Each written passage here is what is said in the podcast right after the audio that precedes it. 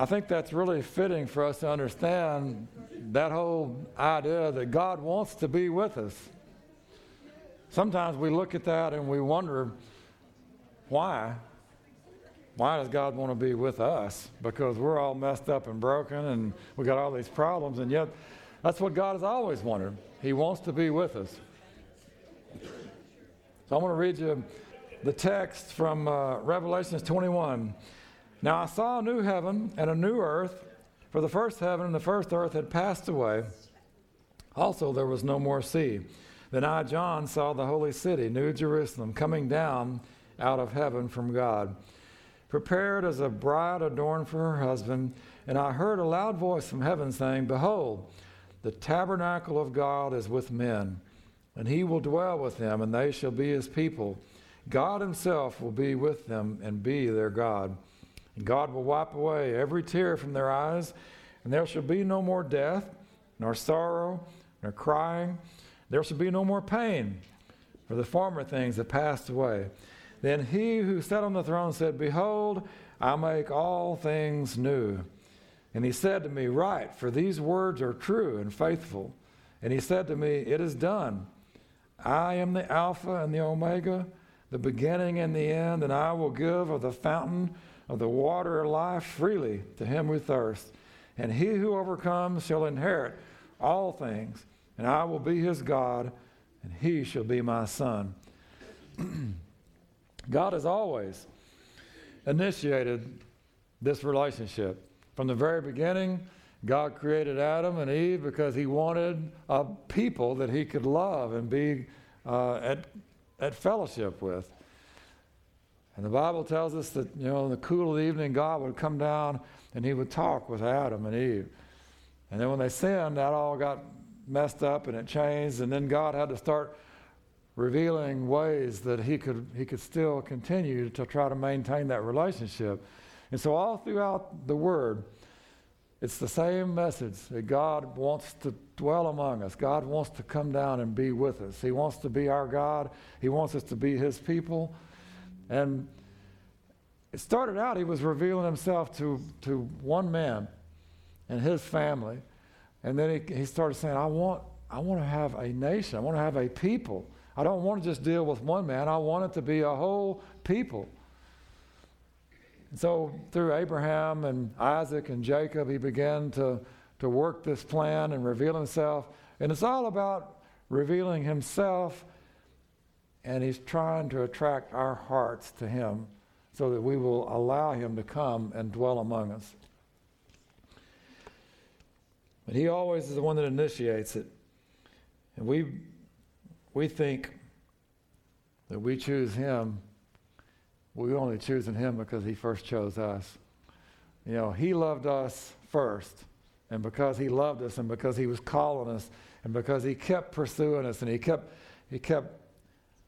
calling and pursuing and wooing us. It's like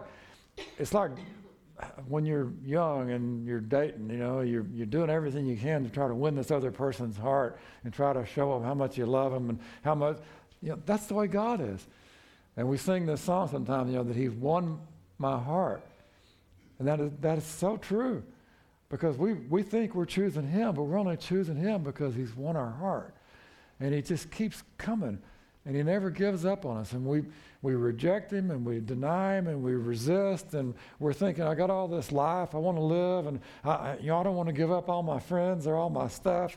I just want to be like I am. I don't want to go to hell, but I don't want to give up everything that I am. Well, God's saying, you're not really losing that much. You're gaining, you know.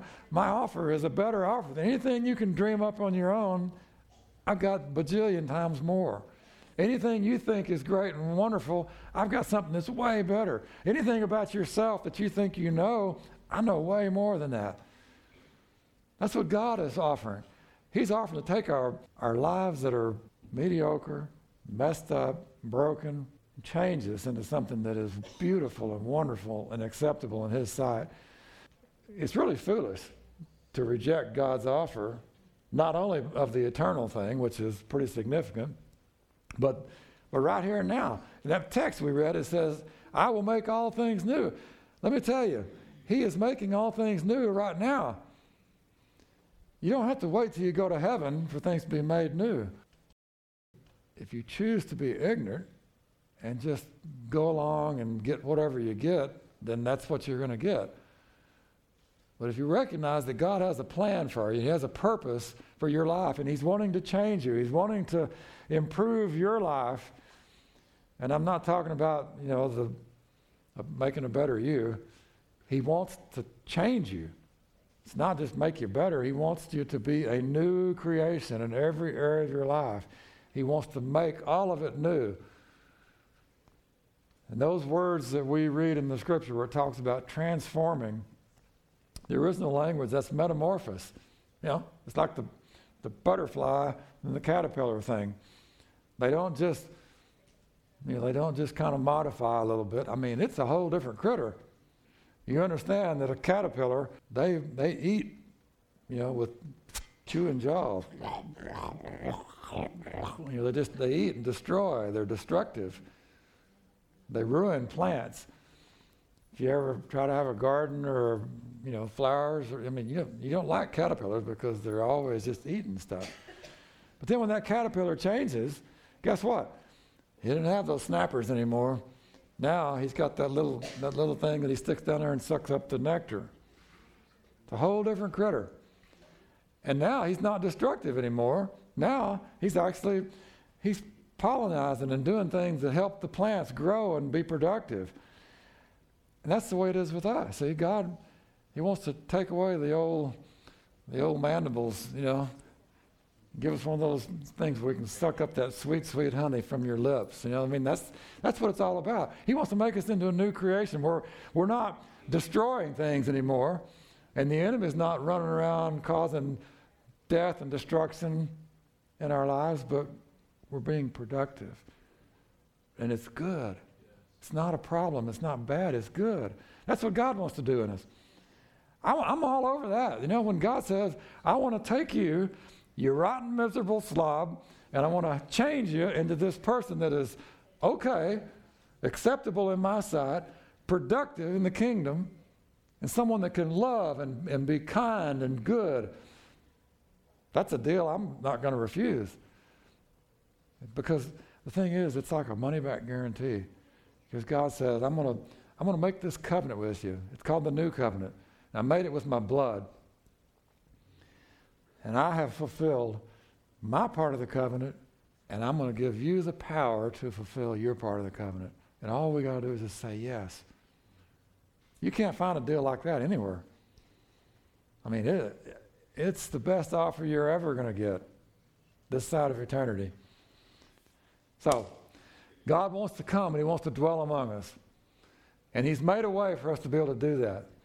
And He's been working that for years and years, you know, hundreds and thousands of years. He's been working this plan out so that we can be the people that He wants us to be. That's a long introduction. So we talked about Abraham, Isaac, and we started on Jacob, and I think we're pretty much through with Jacob. But Jacob is where God began to say, okay, I really want a nation that I can call my own. I don't just want a guy, and I just don't want his family, but I want to make a nation, a people on the earth that will be my people, my representatives, and everything that I want to accomplish in the earth will be through this people. How would you like to have that as what's hanging over you, that in you, all the earth is going to be blessed, and in you, all of God's plans and purposes are going to be fulfilled? Oh, yeah, well, guess what? It is in us, because now we're His body. And He took us and He grafted us into the original root system that He intended for His people, Israel, and He's made us the same. And so in Christ, it's the same. We are His people, and He is our God, and it's an opportunity for us to walk around in this life with His blessing and favor in our lives, and flowing out of our lives to touch other people's lives. He wants us to be like that butterfly, not necessarily just flitting around, you know, like we don't know what's going on and just going wherever the wind blows, except that That is the way Jesus talked about the Holy Spirit, isn't it? He said the wind blows, you can't see it, but you can see where, you can see what's happening, because you see trees moving, you see grass moving, and that's the way it is with the Spirit. We don't know everything about it, but when he begins to move, he can move us along and get us in the places that we need to be in so that we can accomplish the things that he wants us to accomplish. And sometimes we're totally oblivious. You know, we're just going 90 miles an hour, doing our thing and not paying attention to anything that God's trying to do, and all of a sudden it's just boom. And here's this situation, and we've got an opportunity to respond in the Spirit. And God can do this miraculous thing of bringing us together with another person and accomplishing his plan. And yet we didn't orchestrate it. We didn't know it was coming. We were just minding our own business. But here comes the wind of the Spirit blowing right in and just changing everything. Our part in all that whole process is just to be willing and obedient. We've got to be kind of tuned in, you know, and that's why we ought to be reading the Word every day. That's why we ought to be praying every day. That's why we ought to be doing the things that help us stay in proper fellowship with the Lord.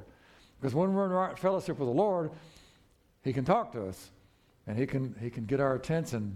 Instead of having to slap us upside the head to get our attention, it's just a whisper. Hey, I've got something for you over here.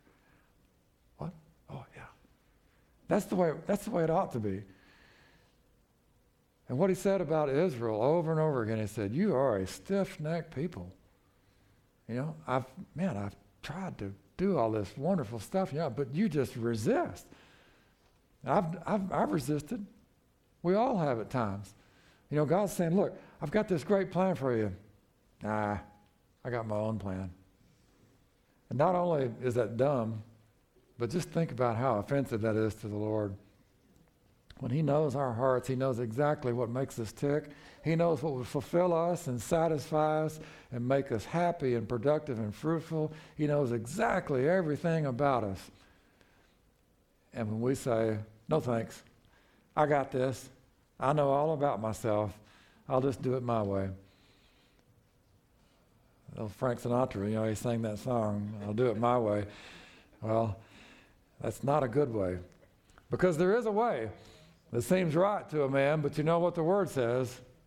It leads to death. The end of it is death. And that's what the enemy wants to do. He wants to have us thinking, if I can just do it my way, if I can just be in control. It's like the little children. You know, you see that little child and you start trying to reason with them. No, my way, you know, me. Let me help you there. No, all by myself. I hated that expression when my children would give me that. It's like, ew. Because I wasn't nearly as patient then as I am now. And you'd be saying, let me just do this. I can do this in 5 seconds. No, all by myself. You know, 2 hours later, they're still over there trying, you know.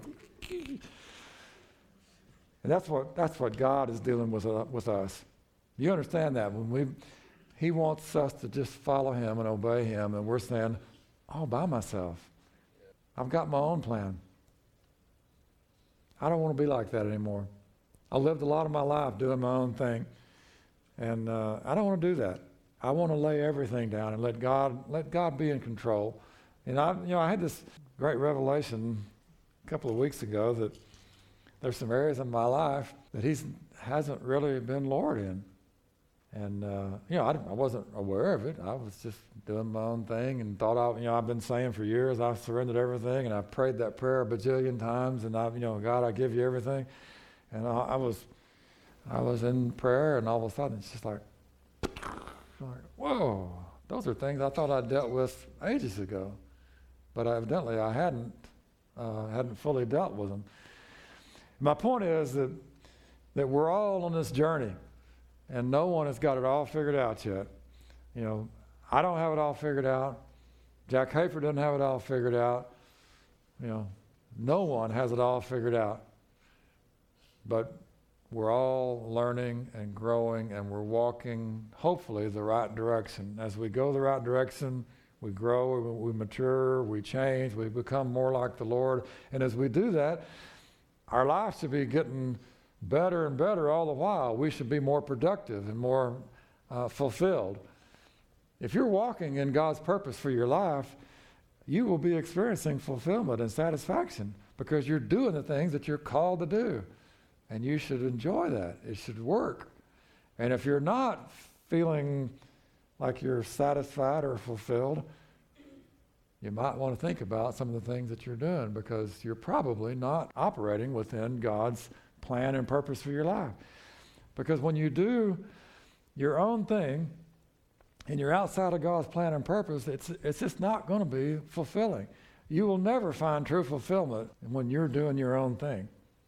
Sorry, I'm just telling you. That's the truth. And the sooner you figure that out in life, the better off you're going to be. If you wait until you're 60 or 70 years old, you're going to look back and you're going to think, man, could have had a V8. I could have done that differently a long time ago. And look how much better it would have been. But instead of that, we're just bullheading our way along, doing our own thing. And then one day we look back and we say, man, I should have changed a long time ago.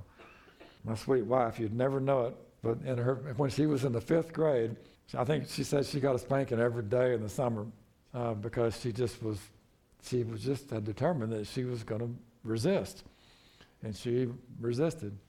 And one day, after all these, daily thrashings, she said, this is really kind of dumb, And it was over insignificant stuff.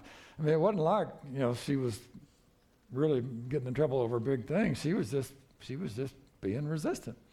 And she said, that's not too smart. And she really is a smart person. So she said, okay, not going to do that anymore. So she just made up her mind, I'm going to comply. Never got a spanking again. That's the way we are with God. We when we choose to comply, things just go better in our lives. And when you choose to resist, I'm telling you, there's going to be problems. And they may be small problems, they may be big problems, but when you are resisting God, you got issues that need to be resolved. He says, I give grace to the humble, but I resist the proud. And so when you want to be in control, basically it's pride that's operating in you, and you're saying, I am going to be this. I'm going to do this. I'm going to be in control. And guess what? Who does that sound like? Lucifer, right? He said, I will be like the Most High. I will ascend, and I'll do this, and I'll do that. And when you start thinking, I'm going to do all these things, and I'm going to be this, and I'm going to be in control, I'm going to make the decisions in my life, then you're not lining up with God, you're lining up with Satan. And I'm not, this doesn't have anything to do with you going to hell or anything. I'm just talking about your daily walk with the Lord. Now, if you never choose the Lord and you live your whole life walking with the devil, you got eternal issues to deal with. But when we become Christians, you give your life to the Lord, become a new creation, then it's a journey. So every day from that point forward, we were walking with the Lord. We're supposed to be growing. We're supposed to be changing, maturing. And when we do that, life gets better and better. But when you resist and you say, no, I'm going to have my own way, then you're getting out of alignment with God's plan, and you're getting over under the enemy, and you're lining up with his plan because you're resisting God. And look what happened to the children of Israel.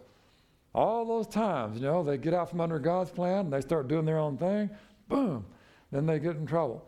And the other nations would come in and overthrow them and take control, and they'd be in bondage again. They'd be paying the tribute. They'd be abused and in trouble.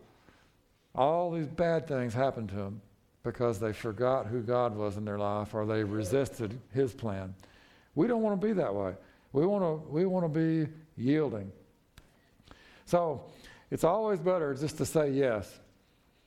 It's better in relationships with people to comply and say yes. The Bible says as much as it's possible with you, be at peace with all people.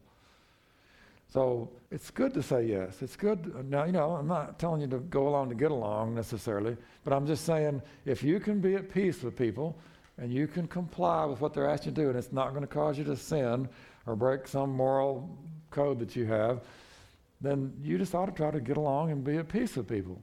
It'll be a lot better in your life, because when you don't get along with people, it's unpleasant, because all day long, you got this animosity building, And it can be at work, it can be at home, it can be brothers and sisters, it can be friends or family, co-workers, whatever.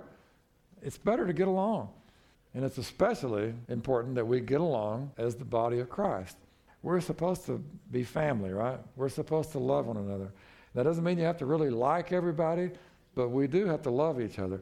And there are some people that I like and I enjoy their company. Others, maybe not so much, but I can love all of you. I may not want to hang out with all of you. I don't have time to hang out with all of you, sorry.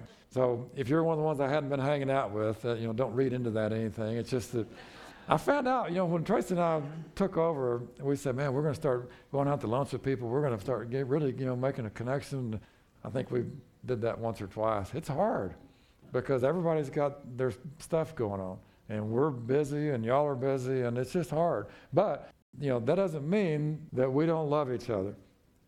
And I just want to encourage you, when you have relationships in your life that are important, even with unbelievers, people that they don't agree with you, and they may get mad at you if you try to share the good news with them, but you need to love those people. Because if you can be at peace with them, God can do something miraculous where all of a sudden he can cause this animosity between you, he can cause it to be peace, and you can have an opportunity to share God's love with someone that otherwise, if you just dig in your heels and you're just a bullhead and you're not willing to get along, that's not how God is. That's not how Jesus was. When he walked among us as a man, he loved people. He went and he had meals with sinners, even though it caused a lot of angst with the religious leaders, because that was not acceptable. He broke all those traditions because he wanted to show people that he loved them. And he loved them even though he didn't approve of their lifestyle. And he preached the good news to them. He told them, you gotta quit sinning. You need to repent, and you need to give your life to God and be cleansed and healed and be changed. He didn't say, I love you and you can just keep being who you are. He said, I love you because I love you, but I want you to change. God was trying to have a people that he could be with. And he chose Israel because they were, I think it started out, he had a man that he saw would love him and obey him.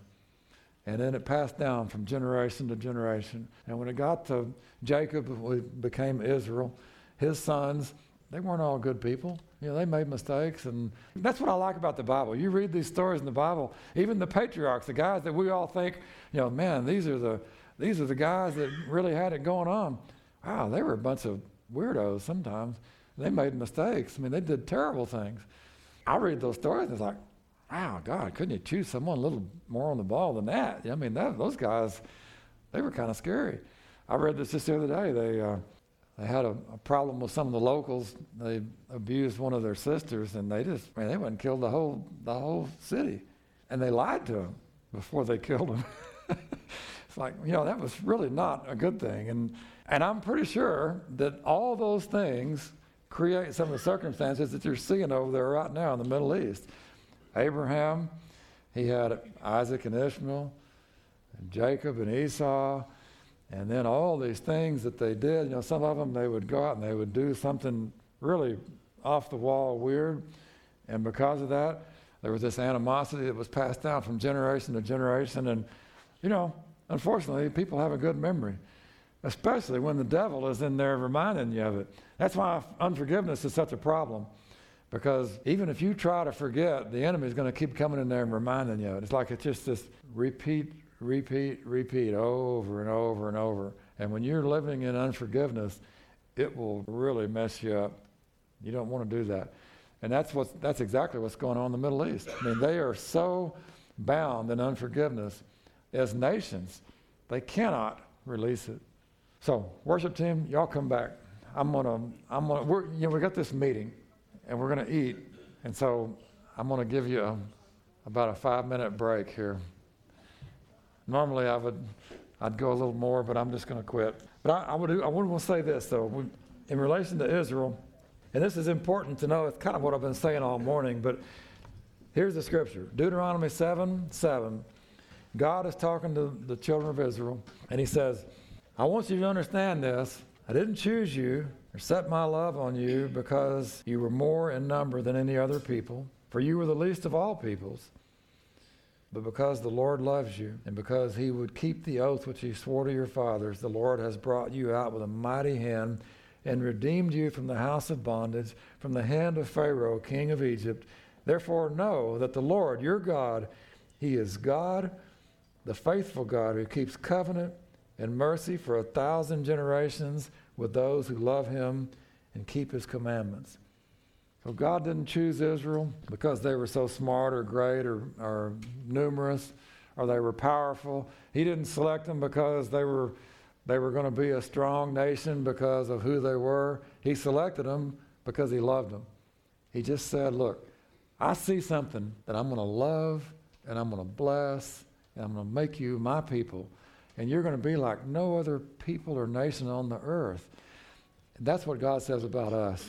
Because in Christ, that's exactly who we are. He has set his love on us, and he's chosen us, and he said, I'm going to take you and bless you and make you into something like no other people. No other people on the earth is going to be a treasure to me like you, my people. And that gives us a special position in the spiritual realm. It's not just words. I mean, we have a place spiritually. God has said, you are my children.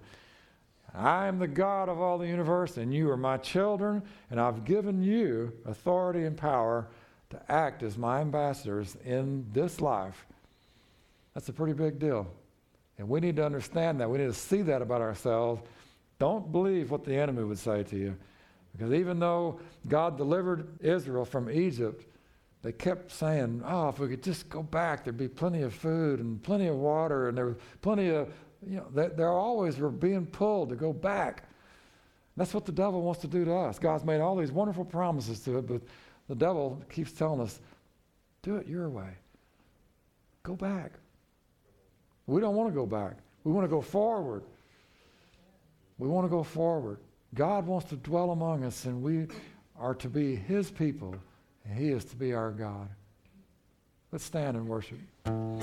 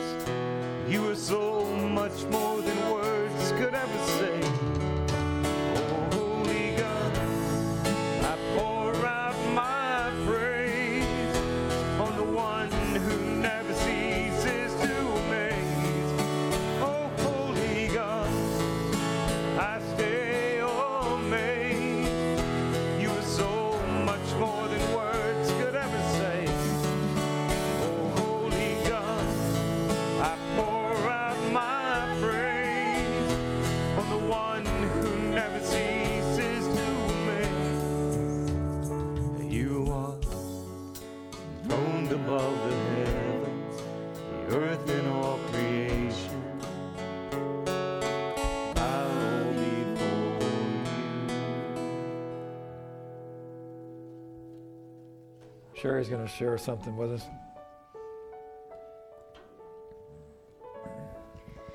Okay, so when Carol was playing earlier, you know, sometimes you get that word in your head and you're like, okay, that was from me.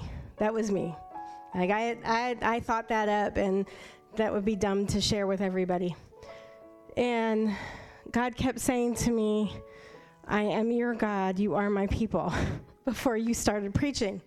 And I just sat there. I'm like, okay, God, this is just me thinking this in my head. Of course you are my God, and I am your people, and you are my tribe. This is it, you know. And when Terry started talking and he started preaching, it was like, okay, I just missed an opportunity to show that God was saying this message was ordained for us.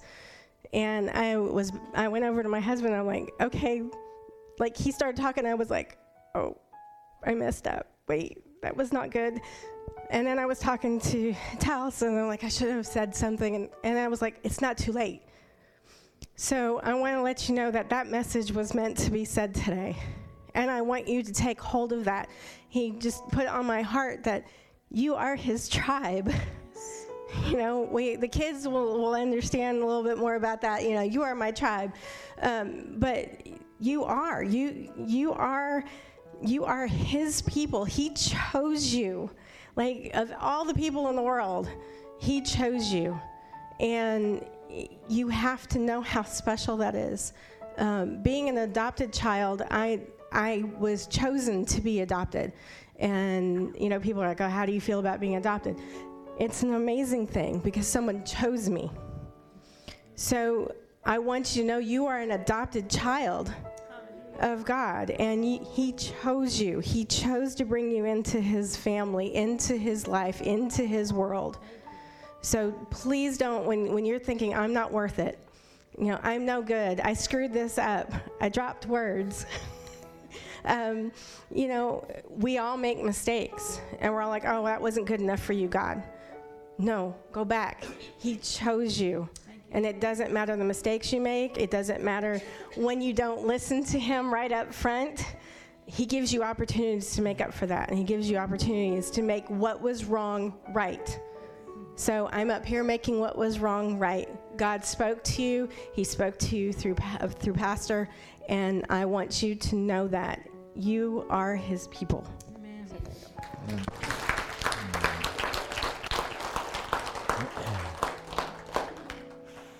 Well, God is a God of redemption. Thank you, Jesus.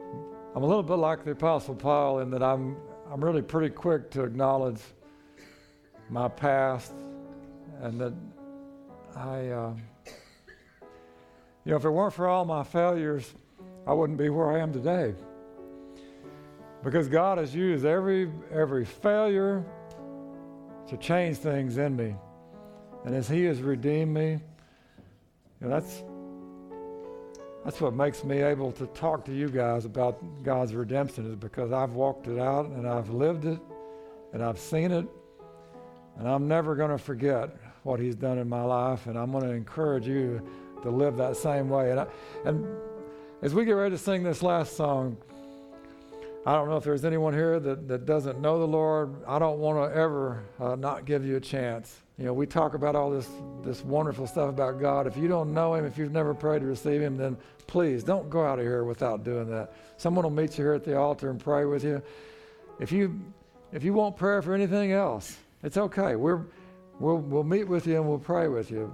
Maybe you just want some assurance that what Sherry just shared, it really is true in your life, and maybe you've struggled with that, but you want God to show you and convince you of that and make you understand that it really is true for you.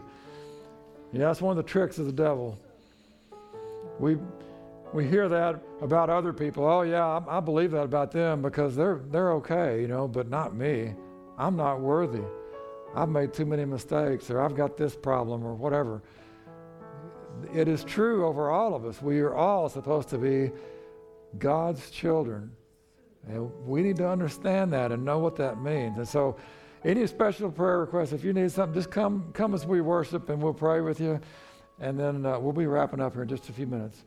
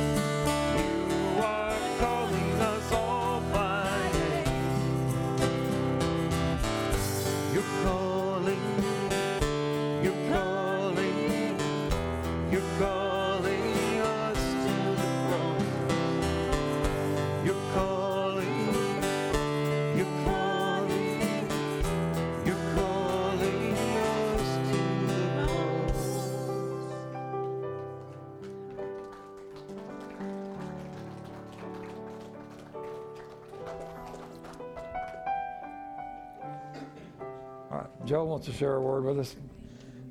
Joe can be seated. Just a constant prodding saying, you got to mention this. It's something that you're dealing with, but it's something that a lot of people are dealing with right now.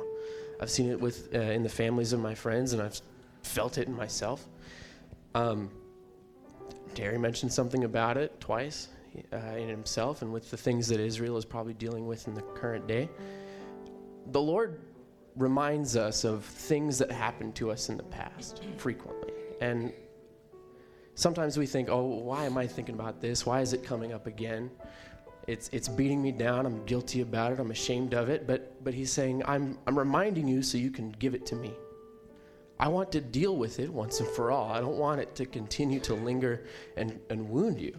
It's like a thorn that's been in your foot for 3 days and you don't know how to get it out. He's saying it's there and you need to deal with it so that you can live it in a more proper freedom. So when you think of something that is old, that you thought you dealt with, that you didn't even know was a problem in your life, you need to give it to the Lord. You need to say, all right, because it's causing you a problem so that you can't walk in the freedom that God wants for you. Amen. Hallelujah. Amen. Thank you, Joe.